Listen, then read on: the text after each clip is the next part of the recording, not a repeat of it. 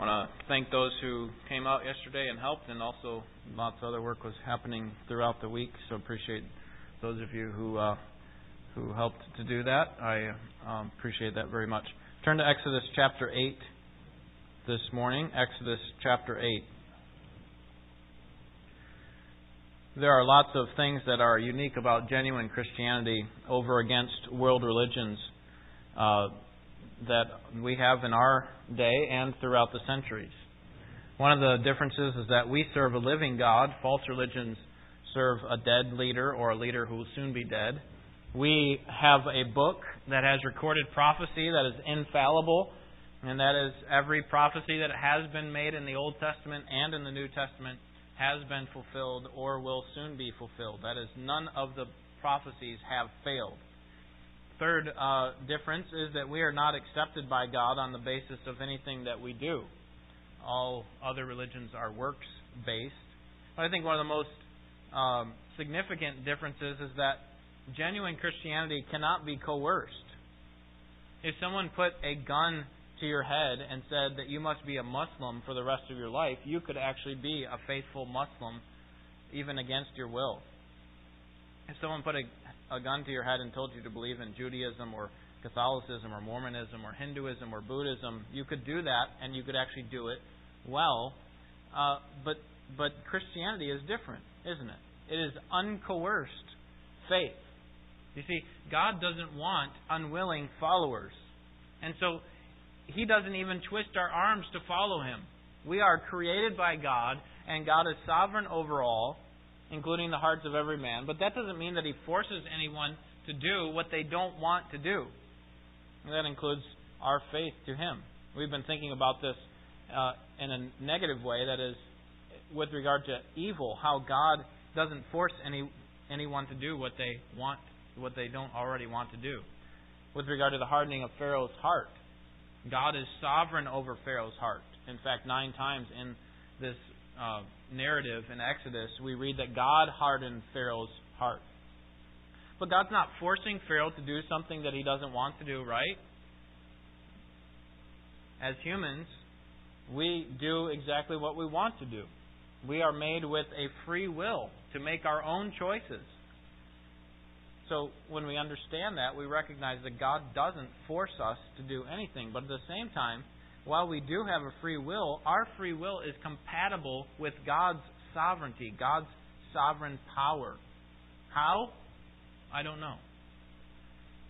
I don't know how that works. But however it works, God can somehow be sovereign over Pharaoh's heart, his evil heart, while at the same time Pharaoh does exactly what he wants to do resisting God, holding the people of Israel under his power. And the same thing is true with regard to how God deals with us on the other side. God does not force us to worship him. Do you realize that? He doesn't force us or, co- or coerce us. That is of no value to him. Right? What, what good is coerced worship? Think of it in two con- contrasting pictures. First, an evil dictator who is forcing people to bow down to him. Right? There's one sense that those people have that they have to bow down to this evil dictator when they actually hate him. And contrast that picture with the king who doesn't coerce homage. Right? One who has people who love him and who sing songs and write songs about him because they, they think that he's worthy of being their leader. Like David. Right? They, Saul killed his thousands and David his tens of thousands. They loved David as their king.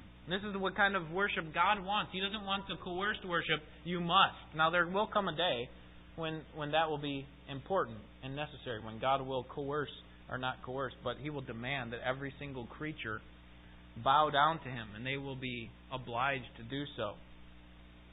But that's not the kind of worship that God wants throughout all of eternity. That is, he doesn't. He's not looking for to, to spend all of eternity with people who are just kind of well, I don't really want to be here, but kind of forced to. He he wants to spend his eternity with people who love him and who have been shaped to be like him, and and uh, not with a, a multitude of coerced followers. who in their hearts would rather be somewhere else. See, God is seeking out genuine worshipers, heartfelt worshipers. And I say all that to point out that these plagues that God is bringing on Egypt are a means by which God arrests their attention apart from coercion so that they will recognize that He alone is God.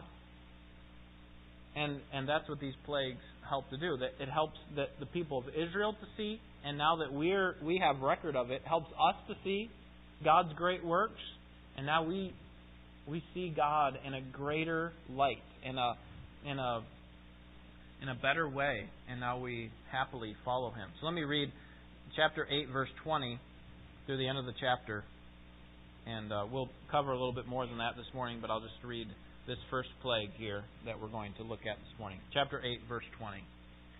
This is the Word of God. Now the Lord said to Moses, Rise early in the morning and present yourself before Pharaoh as he comes out to the water, and say to him, Thus says the Lord, Let my people go, that they may serve me. For if you do not let my people go, behold, I will send swarms of flies on you, and on your servants, and on your people, and into your houses, and the houses of the Egyptians will be full of swarms of flies and also the ground on which they dwell. But on that day I will set apart the land of Goshen, where my people are living, so that no swarms of flies will be there, in order that you may know that I, the Lord, am in the midst of the land. And I will put a division between my people and your people. Tomorrow this sign will occur.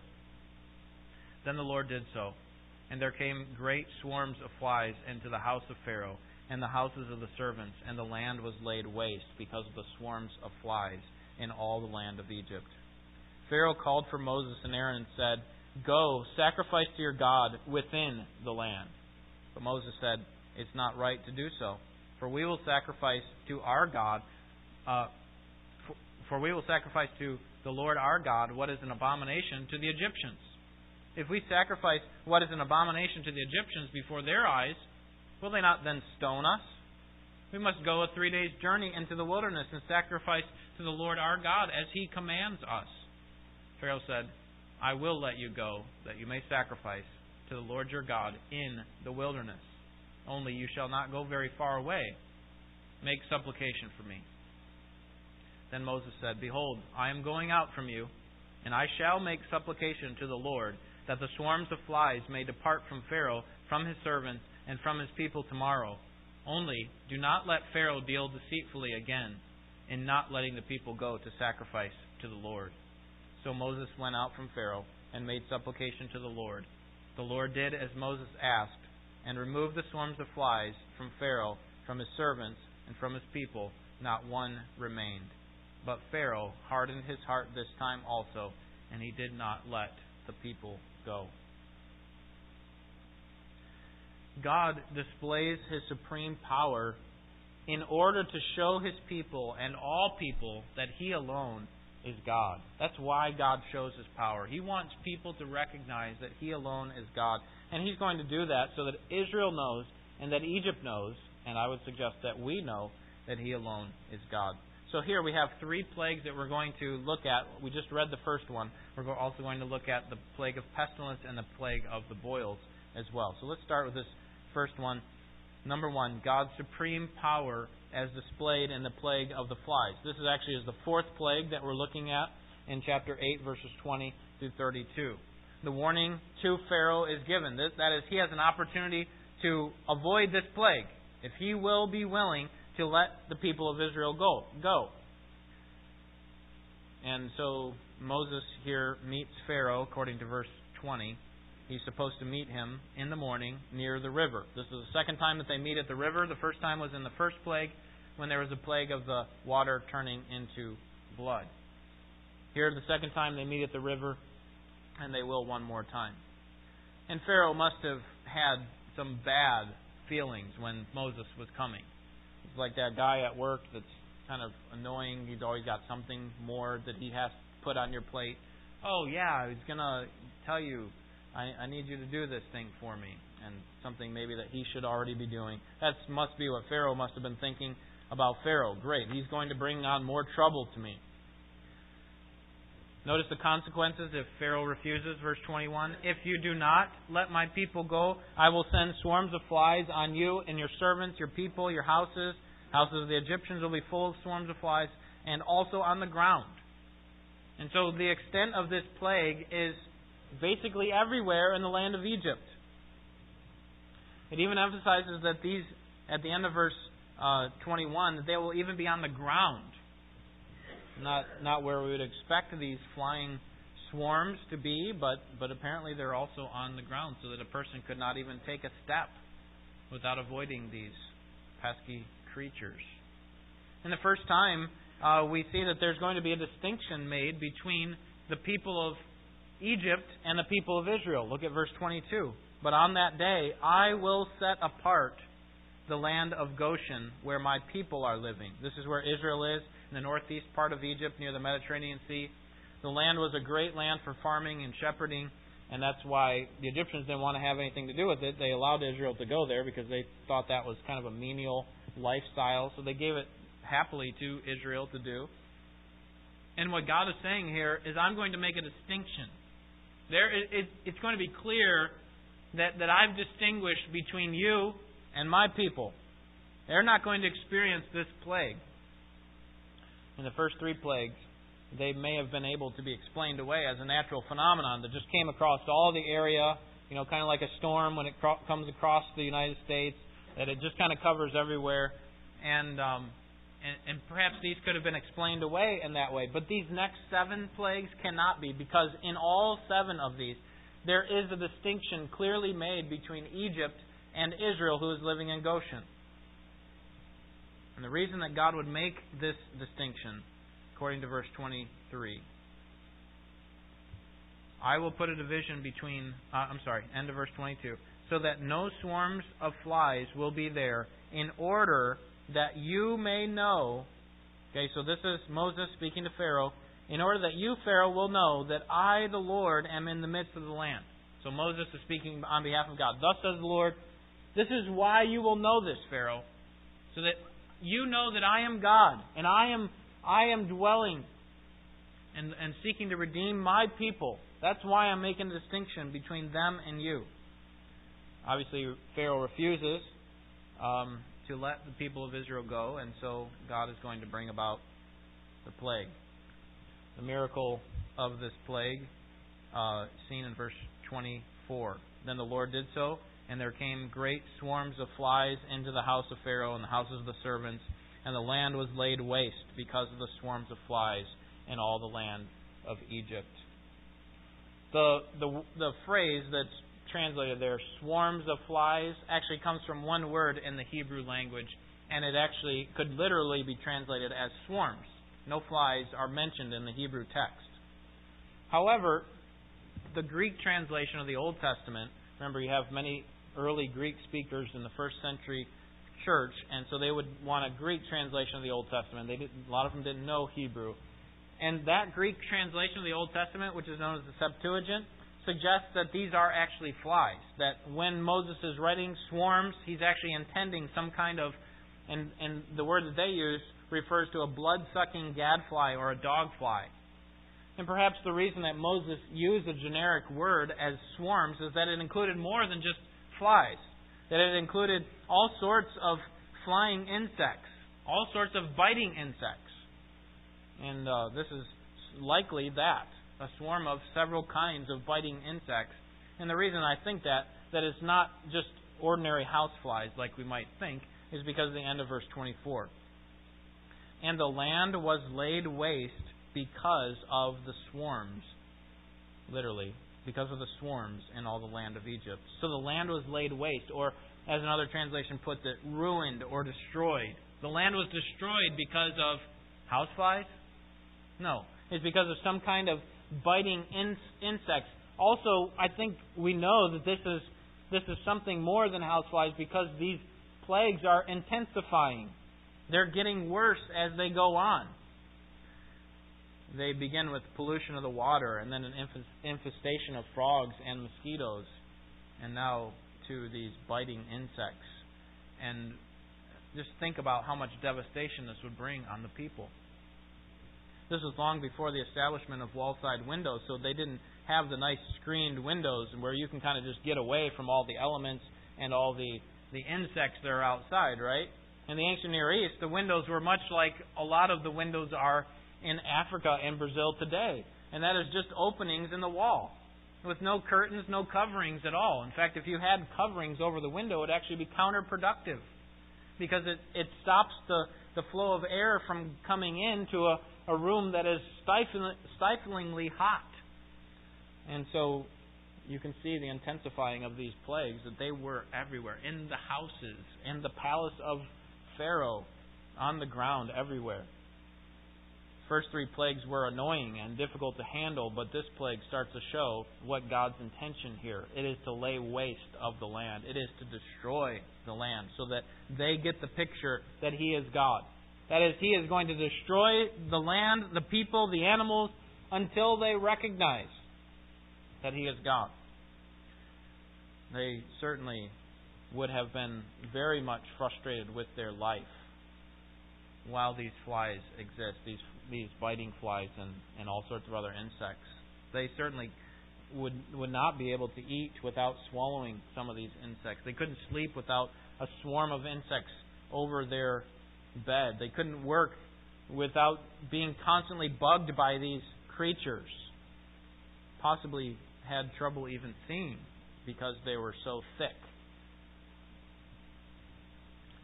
We have no record of of the magicians trying to duplicate this miracle. We're going to see here in a couple that they seem to be around. These magicians are around for each of these plagues, but there's no record of it here. Um, and so this gets so difficult on Pharaoh and on the people that Pharaoh calls for relief in verses 25 through 29. This is the second time that Pharaoh calls for relief. The first time was with the plague of the frogs. But instead of releasing them fully, Pharaoh instead of releasing the people of Israel, he tries to negotiate with Moses. Notice what he does here in verse 25. He says in the second part, Go sacrifice to your God, and then notice this phrase, within the land. That is, within the land of Egypt. What was God demanding the people do? Let my people go, Pharaoh, so that they may worship me in the wilderness.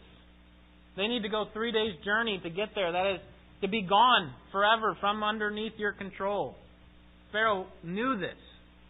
They weren't asking for a short holiday to go worship God. If we can just have a weekend, that'd be great. We'll come back. That wasn't the idea. That we're uh, we're leaving permanently, and that's what God is demanding of you, Pharaoh, to release your grip of us.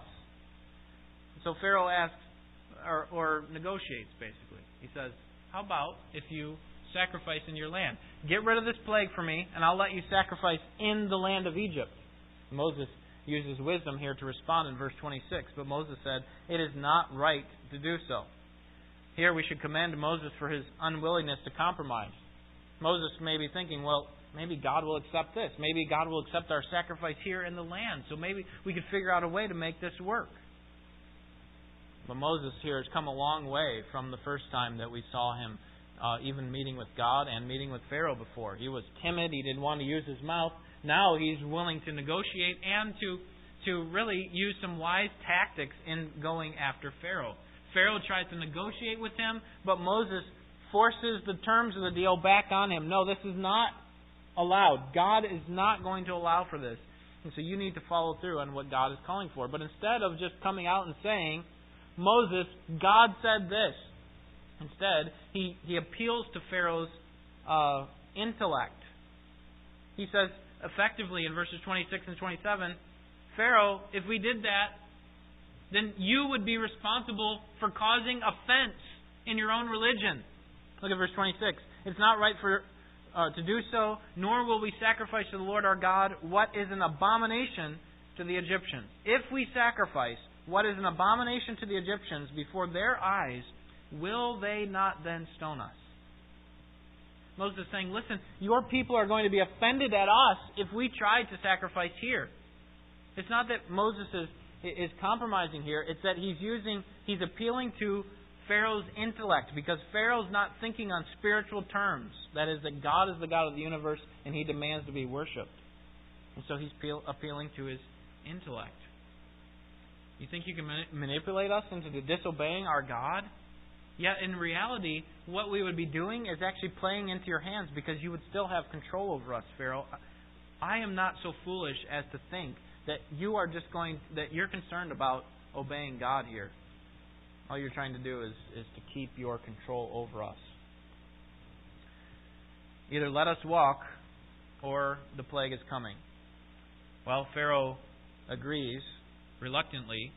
Verse 28 I will let you go that you may sacrifice to the Lord your God. Notice, in the wilderness. First he says, You can do it within the land. Now he says, when he realizes that Moses is wise to him, You can go into the wilderness. And uh, Moses sees right through Pharaoh's sinister plan in verse 29. And in the middle of the verse, he says towards the end, Only do not let Pharaoh deal deceitfully against uh, again in not letting the people go.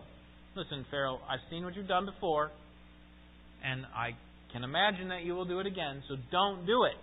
You just told us you will let us go, so do it. Make sure you follow through on your promise. But whatever the case, Pharaoh had agreed to let them go, so we have the removal of the plague in verses 30 and 31.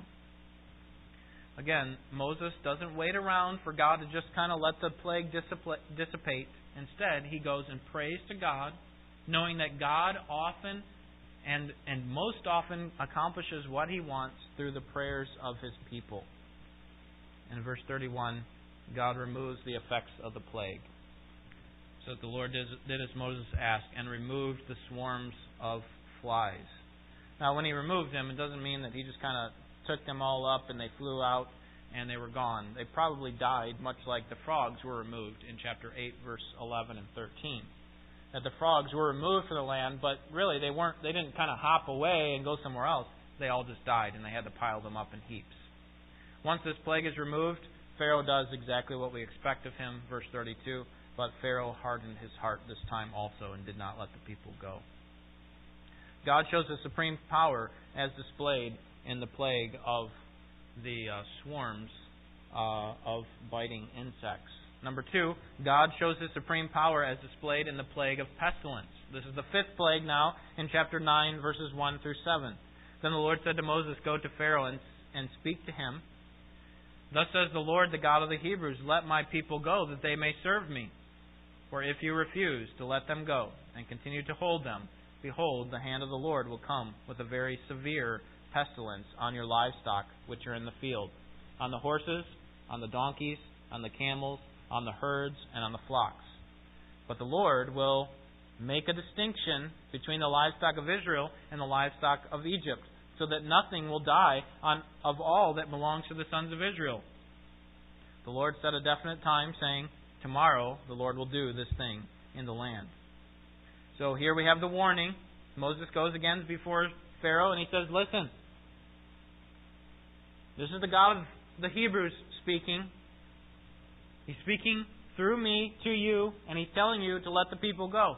Pharaoh's starting to get his, his question answered that he asked in chapter 5, verse 2. Who is the Lord that I should obey him? He's starting to see what the answer to that question is. Notice God's purpose again. Verse 1 at the end Let my people go. Why? That they may serve me. This is the point that we will need to be reminded of when we get to chapters 19 through 40.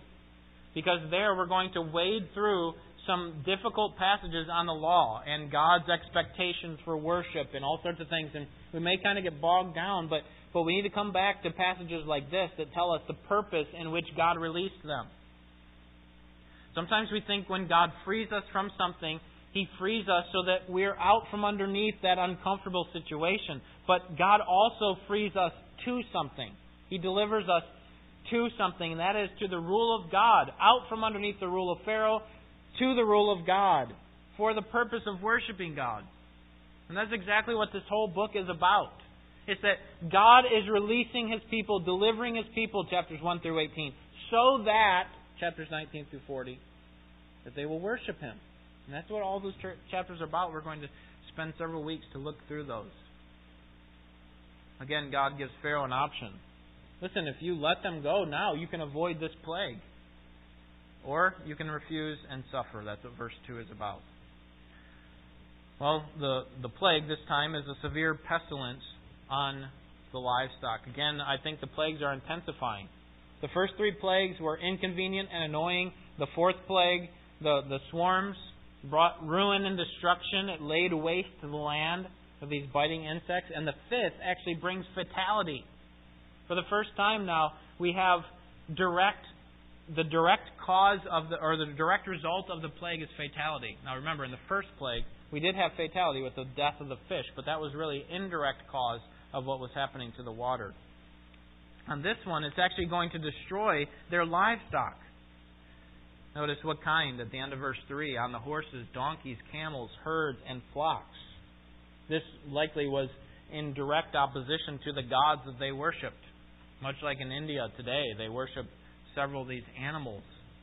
They, they in Egypt also worshipped animals like the bull. They had one specific bull that was set aside as their deity, their god, small g. It was supposed to have these 28 distinct markings on its body that made it some sort of deity. And when that bull died, well, they would have to replace it. And it was kept, kept near the temple of, of Ptah, apparently.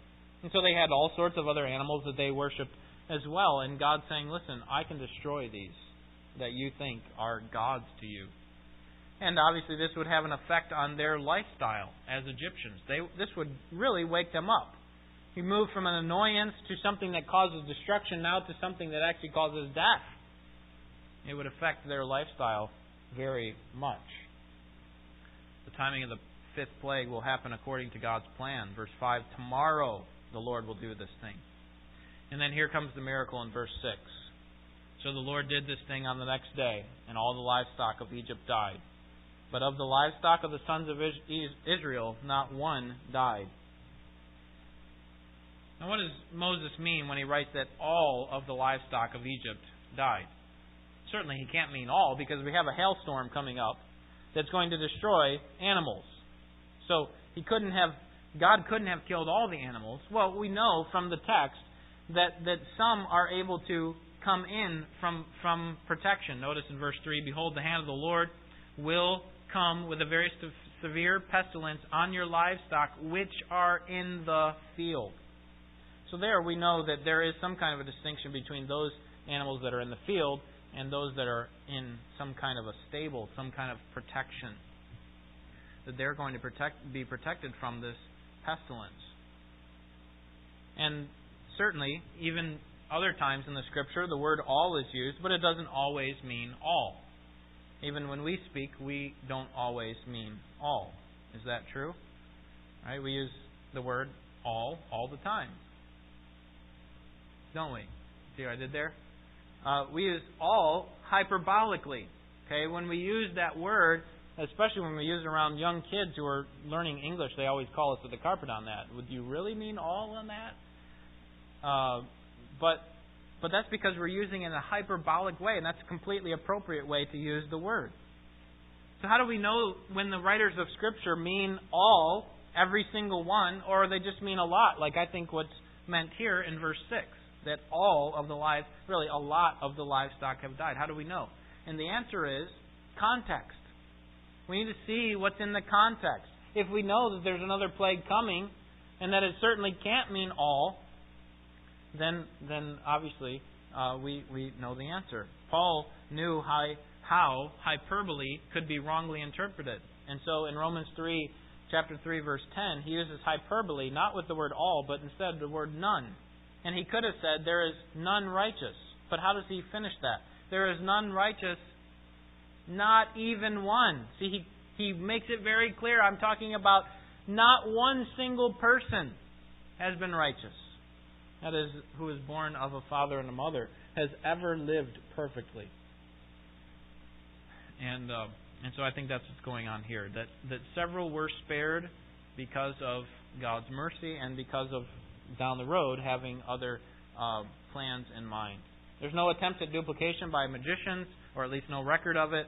There's no plea for relief here. Apparently, the removal of the plague is simply that the animals died and and they moved on the people moved on. Notice the response of Pharaoh in verse 7.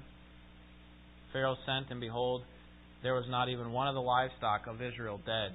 Okay, here's a way to use to, to make it clear, not even one of their livestock had died. But the heart of Pharaoh was hardened, and he did not let the people go. So Pharaoh had heard in the warning that Pharaoh, God is going to make a distinction between your livestock and Israel's livestock. And none of them are going to die. So what Pharaoh does in verse 7 is he sends a messenger. Let's go see if anybody in Israel, any animals in Israel died. And sure, sure enough, none of them did die. Pharaoh's heart was hardened. Number three, God shows His supreme power as displayed in the plague of the boils, verses 8 through 12. In this one, much like the third plague, the, the mosquitoes, the gnats, there is no warning. There, there's no opportunity to escape this plague. God just brings it about. So this will also happen on the ninth plague as well. But here in the, the sixth plague, we have the plague of the boils, and simply it happens. Verse 8 Then the Lord said to Moses and Aaron, Take yourselves a handful, uh, take for yourselves handfuls of soot from a kiln, and let Moses throw it toward the sky in the sight of Pharaoh it will become fine dust over all the land of Egypt, and it will become boils breaking out with sores on man and beast through all the land of Egypt. So they took soot from a kiln, and they stood before Pharaoh, and Moses threw it towards the sky, and it became boils breaking out with sores on man and beast. The magicians could not stand before Moses because of the boils, for the boils were on the magicians as well as on all the Egyptians. And the Lord hardened Pharaoh's heart, and he did not listen to them just as the Lord had spoken to Moses. God shows his supreme power through the plague of the boils. Moses was to go to one of the furnace, uh, the furnaces, the brick making furnaces or the kilns, and grab several handfuls of soot.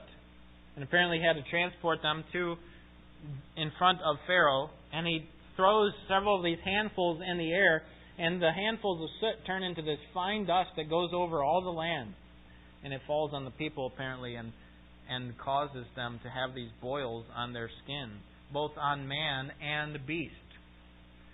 The animals as well were plagued by this miracle. Possibly they this boil these boils included some of the same symptoms that Job experienced in Job 30:30. My skin turns black on me, he says. So while the first plagues were troublesome to the people, and they provided major inconvenience, they weren't directly dangerous to the people, do you understand? But, but these start to affect the individual person. Yes, there were some biting insects and, and so on, but now we have boils that come on the people that cause significant pain, much more significant than a biting insect would. Verse 11, there's no attempt at duplication, but there, are, there is this mention of the magicians being in their presence. Notice verse 11. The magicians could not stand before Moses because of the boils, for the boils were on the magicians as well as on all the Egyptians. The magicians, remember, are mentioned in the first, second, and third plagues. The first and second, they're able to duplicate. The third, they are not. But they're not mentioned in the fourth and fifth plagues, the ones that we just looked at. And the implication is that they're there the whole time. If Pharaoh had been using them all along to reverse the plagues, now we see them again and here, they, they, they can't even stand before Moses because they're in such pain. They need relief from these plagues. And it shows the weakness of these whom, uh, of whom Pharaoh uh, counted, on whom Pharaoh counted. He, it shows power of, the power of God and their utter inability to stand before Him. No one can, can stand up against God and win. Right? God is all powerful, and, and they are weak in the sight of Moses, in the sight of God. The response by Pharaoh again is one of hardening in verse 12. So, one of the great reasons why God does things that He does in the way that He does is so that we and all the watching world will know that He is God. That's what verse 22, uh, chapter 8, verse 22. I want to just draw your attention to that again. Chapter 8, verse 22. The second part of the verse says, In order that you, Pharaoh, may know that I, the Lord, am in the midst of this land. We've been seeing this theme come up over and over again in the text that, that God is doing a specific work in order that Israel know that He is God and that Egypt know that He is God. Turn to Deuteronomy chapter 4. We see this again. This is long after these events have taken place. In fact, 40 years after these events have taken place. Because following the Exodus you have the 40 years of wilderness wandering. Deuteronomy is basically one sermon that lasts for 24 hours or, or happens within a 24 hour period of time. And that's what these 28 chapters are all about. And here, Moses is recounting God's grace and what God was doing. Look at chapter 4, verse 33. Has any people heard the voice of God speaking from the midst of the fire as you have heard it? So here's Moses speaking to Israel, the chosen people of God. Verse 34. Or has a God, small g, tried to go to take for himself a nation from within another nation by trials, by signs and wonders, and by war, and by a mighty hand, and by an outstretched arm, and by great terrors, as the Lord your God did for you in Egypt before your eyes? To you, it was shown that you might know that the Lord, He is God, and there is no other besides Him. You see this same theme that we, we have seen in Exodus. Now Moses reminds them about this. Do, do you have any other God that you know of that works in these great ways to show you that He is God? And obviously the implied answer is no. God here is using His great power to draw the attention of His people to Him in an uncoerced way. God is not in the business of gathering unwilling followers. He is seeking to call out worshippers, and not just any worshippers, but genuine worshippers. Worshippers who love Him and who worship Him from their hearts. That's why when Israel was going through the motions of worship during the time of the prophets, God wanted nothing to do with it. In Amos, he says, I don't want your sacrifices. I don't want your celebration of days. I'm sick of all this. In Malachi, God told Israel that he would not accept their second rate sacrifices, you know, the ones that were blind and lame, the leftovers. Try giving those to your governor, he says. See how they'll like it. Christians, God did not draw you to himself so that you could complain your way through life. Oh, here he goes again. Here here God goes again, laying down another requirement for me. Oh, I sinned again. I'm sure he's not going to be happy with that. Friend, if you have little joy in the Christian life, if you find no satisfaction in being in a relationship with the Almighty God, then you ought to examine yourself to see if you're in the faith. If it is a drudgery to come to this place where we gather with other people who love God and listen to God speak, then could it be that there is no real relationship there? I hesitate to use this analogy because I recognize that may lead you on a rabbit trail or making a comparison that I'm not intending. So I'll just trust that you will understand where I'm making the connection and recognize that I'm not speaking irreverently here, okay? But but to make the comparison where I'm making the point of comparison. What would you think of your friend or daughter who was dating a guy that that just had no pleasure in it? It was just a big drudgery. You know, year after year they date, but every time she thinks about him, she complains about this or that. When, there's a time for her to actually go out on the date, she drags her feet and moans about all the things that she hates about him. Or what would you think about that? What would you tell her? Well, you don't even love him. Why are you spending time with him? See, having a relationship with a boyfriend is not precisely equivalent to having a relationship with God, and that's why I need you to, to, to focus here. But there is one element that I'm highlighting that ought to be obvious in both, and that is uncoerced love. If you don't find joy and satisfaction in knowing God and listening to God and serving God and talking to God and about God, then why are you spending time with Him? Maybe that's where you find yourself this morning and you're troubled by that. You know, I ought to have a love for God, but it is a big drudgery for me. It's a big chore for me to serve God. Maybe you're uncompelled by what God has done for you. And now that you think about that, that concerns you, that you don't have a desire for God like you ought to. And maybe you want to love God more, but you just don't know how. Well, I'm here today to tell you how to love God more. And here it is spend time with God. Spend time with God. I think this is the key to loving God. We don't love God as much as we should or as much as we'd like to because we don't know God. One of the phrases that is, or one of the statements that's made in this material that we're using for Christianity Explored is that if you don't see this news, the gospel, as the best news that you've ever heard, then you don't understand it. And I would say something very similar. If you don't love God with all of your heart, soul, and mind, you don't know God. You need to spend more time with Him. You need to reflect on Him more often. It's the same reason that Israel stopped loving God. And the same reason that Ephesus, the church there in Revelation, cooled in their love for God is because they forgot about what God had done. They forgot about what God had done for them. They forgot about His works.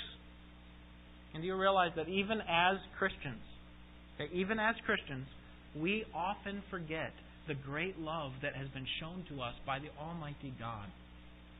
We forget that God is on our side, not opposed to us. We turn our, our gaze away from God and away from His works and onto the circumstances of our life that trouble us and to the difficult people that we have to live with or around and the insurmountable and sometimes self inflicted problems. Our gaze is all on those, is always on those things. And yet, God is saying, Do you remember what I did for you? Do you remember what I'm. Can you think about what I'm doing for you now? God has, has powerfully, like He has here in, in Exodus, shown His works in a mighty way to us. And in fact, He's orchestrating everything in this world to so that you will get your attention fixed on Him. And the greatest act that He has ever displayed in order to draw you to uncoerced worship was when he gave his son. And if you are, are failing to see that God loves you, then you need to think more clearly about what he did when he showed his greatest act of love. And that is to give his son as a sacrifice for your sin. So I would say if you are cool, cooled in your love for God, then you need to ask God to fuel the flame of your passion for Him. It, it should not be normal for Christians to walk through the Christian life as a drudgery. I recognize that at times we can get our eyes fixed on the wrong things, and that will take place. But it should not be a normal or a regular or an ongoing thing, should it? Christians should be passionate about God, passionate about His glory, passionate about serving Him, passionate about loving and doing His law. And so pray to God and ask for help. He, he would love to hear from you as His child. Learn from others who adore Him. Do you, do you know other people in this church who just are really passionate about serving God? Learn from them. Spend time with the, them. Ask for help from them. There's nothing greater in all of life than to have a relationship with the true and living God. God is using the events of your life, and I would suggest even the preaching of His Word this morning to get your attention so that you might know that the Lord, He is God, and there is none like Him. Let's pray.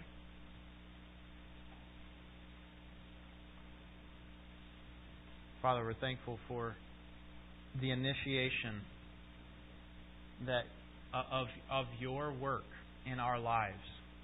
Lord, we recognize that, that we didn't seek you, you sought us. So, so yes, there was a time in which we were involved in seeking you and trying to understand more clearly, and then we came to understand and we accepted you. But, but ultimately, all of that started because it was initiated by you. You revealed yourself to us. You are the God who is, and you are the God who speaks. And you speak powerfully in many different ways. For Israel, it was in these mighty works and and uh, in in removing them from the oppression of Egypt for us, it is displaying your majesty through the cross. And Lord, we even know of specific ways in which you have worked in our lives, and yet we often forget those things. We are quick to complain and to be frustrated with our lives, and we need your help. We need your grace to draw us back to a place where our hearts are passionate about your glory and about following you. Lord, who gets excited about doing right? Who gets excited about serving you? But those within whom you have done a work, and those you are drawing to yourself in an uncoerced way. Lord, we pray for your mercy upon us this morning. And we pray that you would strengthen the hearts of believers as they think about specific ways in which they can know you better and serve you better and be more passionate about doing so. Pray for your help in Jesus' name. Amen.